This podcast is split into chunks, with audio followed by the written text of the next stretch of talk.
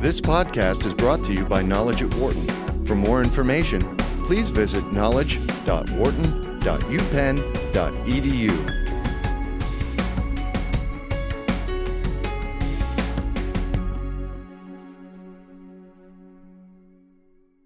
Is going to college worth the investment?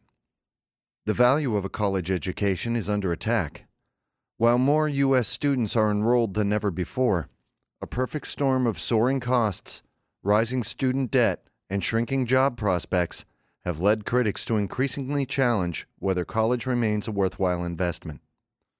Among those leading the attack is PayPal co founder Peter Thiel, who charges that higher education has become a dangerous bubble.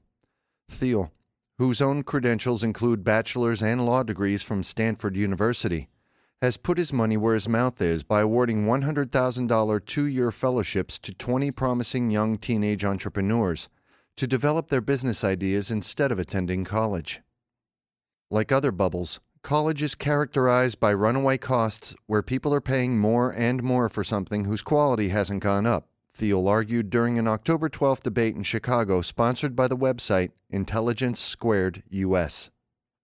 College advocates counter that higher education has never been more vital as employers demand the advanced schooling and training that are required of workers in a global, technologically oriented economy. China and India are educating, says Vivek Wadhwa, who holds research positions at Duke University, Harvard Law School, and the University of California at Berkeley. If we're going to dumb down America at the same time the world is getting smarter, we'll become a third world country, notes Wadhwa, founder of two software companies. Few people dispute the economic value of at least some post high school education, since incomes can rise sharply with further schooling. At issue is who is best served by a four year college experience and what the viable alternative should be. There isn't one way to the finish line, according to Wharton marketing professor Eric Bradlow. The educational system should provide a broad set of opportunities Underlying this debate are rapidly changing workplace trends arising from ceaseless automation, the movement of jobs offshore, and sometimes clashing data on the impact of these changes. Here is a look at the key elements on both sides of the argument over whether college remains worthwhile. The price of schooling has indeed been rising at breakneck pace. Tuition and fees at U.S. colleges and universities climbed 439% in current, unadjusted for inflation dollars from 1982 to 2007, according to a 2008 report from the National Center for Public Policy and Higher Education in San Jose, California. That topped the 251% rise in U.S. healthcare costs over the same stretch and was nearly three times higher than the growth of median family income. While the $50,000 plus sticker price of elite private colleges and universities has gained headlines, the increases have hit public schools that enroll some three quarters of all U.S. undergraduates particularly hard. Cash strapped states are driving the increases by slashing funding, leaving students to foot more of the bill. Tuition and fees have more than doubled at the University of California since 2005, for example, igniting student protests at the Berkeley campus this fall. Along with soaring costs have come growing debt loads. On average, U.S. college seniors who graduated in 2009 carried $24,000 in student loan debt, up 6% from the previous year, according to the Institute for College Access and Success in Oakland, California. President Obama has announced plans to use his executive authority to institute an initiative to lower student loan payments for many borrowers, offer additional consolidation options, and shrink the time period after which any remaining debt would be forgiven. Bleak job picture. Debt burdened graduates face the toughest job market in years. Data collected by the Center for Labor Market Studies at Northeastern University show a drop in the share of graduates under the age of 25 who have jobs from 81% in 2000 to 74.4% in the period from October 2010 to March 2011. The share of recent graduates with jobs that require a college degree fell farther from 59.7% in 2000 to 45.9%, indicating that some graduates have resorted to positions like waiting on tables or parking cars. Meanwhile, automation and the transfer of U.S. jobs to other countries are reshaping workplace demand. Microsoft Excel software now performs tasks that once required in house computer programmers, notes Wharton management professor Peter Cappelli. And computer technology has made it easier to move white collar jobs offshore. Radiologists in Bangalore, India, routinely read U.S. hospital x rays, he adds, while workers in the Philippines handle U.S. back office banking chores. These trends will only accelerate. The range of easily offshore jobs will get bigger and bigger over time, says Princeton University economist Alan Blinder. The college graduates most likely to suffer are those who get pushed into going to college because you have to and land in jobs like computer programming that are easily moved offshore, notes Blinder. These individuals will be forced to compete with low wage earners in other countries and not get much return on their college investments. Such students would be better served by using their talents to become skilled electricians, carpenters, or plumbers, says Blinder. But if you ask me whether it would be better to send more or fewer kids to college, he adds, my answer would be more, but not 100%. The good news for college students is that incomes tend to rise along with education. The empirical evidence on this is very clear, says Anthony Carnevale, director of the Georgetown University Center on Education and the Workforce. A bachelor's degree is now worth about $1.2 million more than a high school diploma in average lifetime earnings, he notes, while virtually any post secondary education can boost income. A two year Associate of Arts degree is worth about $425,000 more than a high school diploma, for example, and college dropouts can still earn more than $240,000 more than students who stop at high school. Plenty of variation exists within these estimates, of course.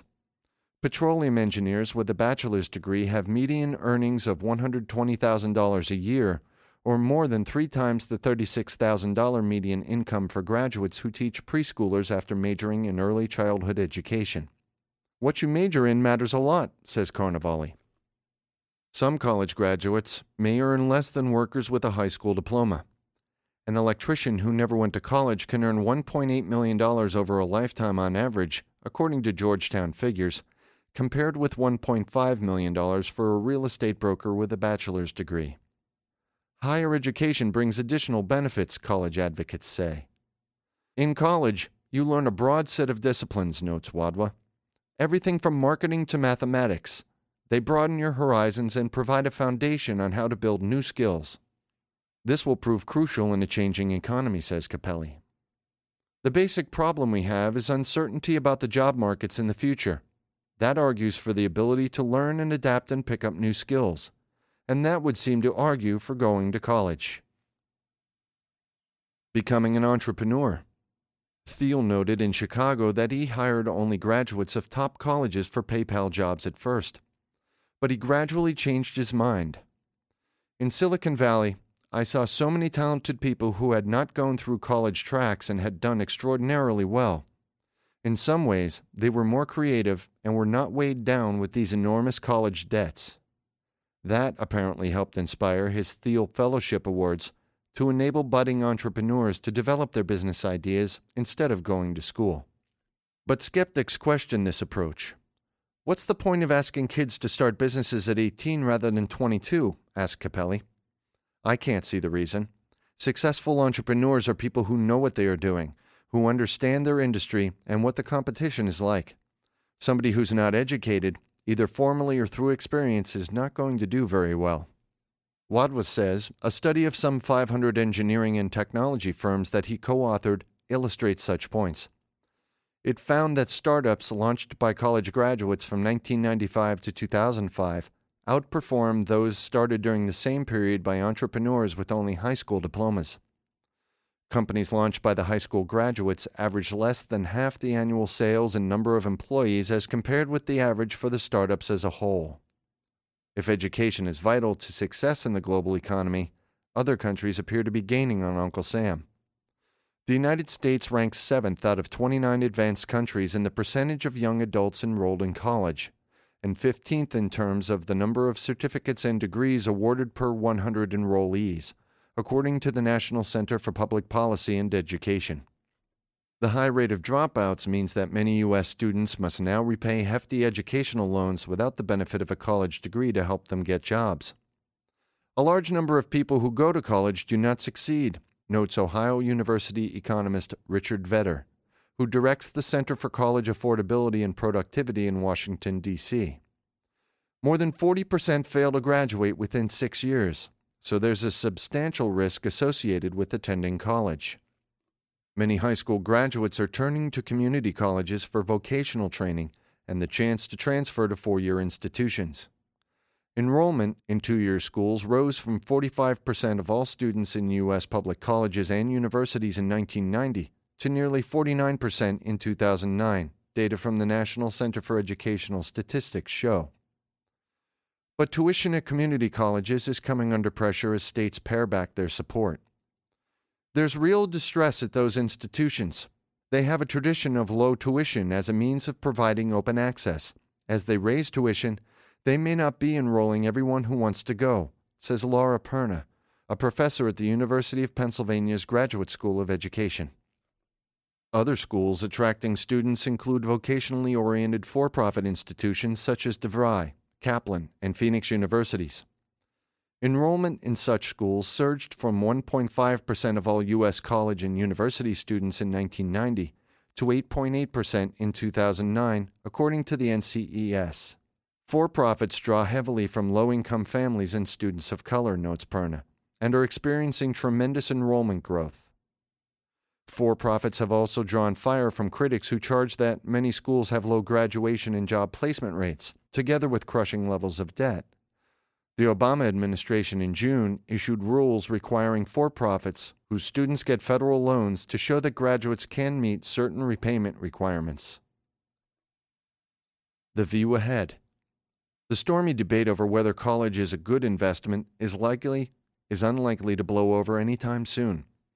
Agreement is elusive on whether schools are producing enough graduates with associate's and bachelor's degrees to meet future occupational needs.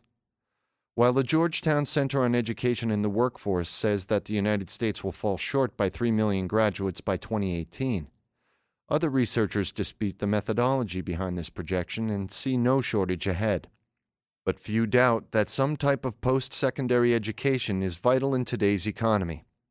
It's our obligation to see that there's a path for everyone, says Perna. All the different pathways are really preparations for meaningful work. For more business news and analysis from Knowledge at Wharton, please visit knowledge.wharton.upenn.edu.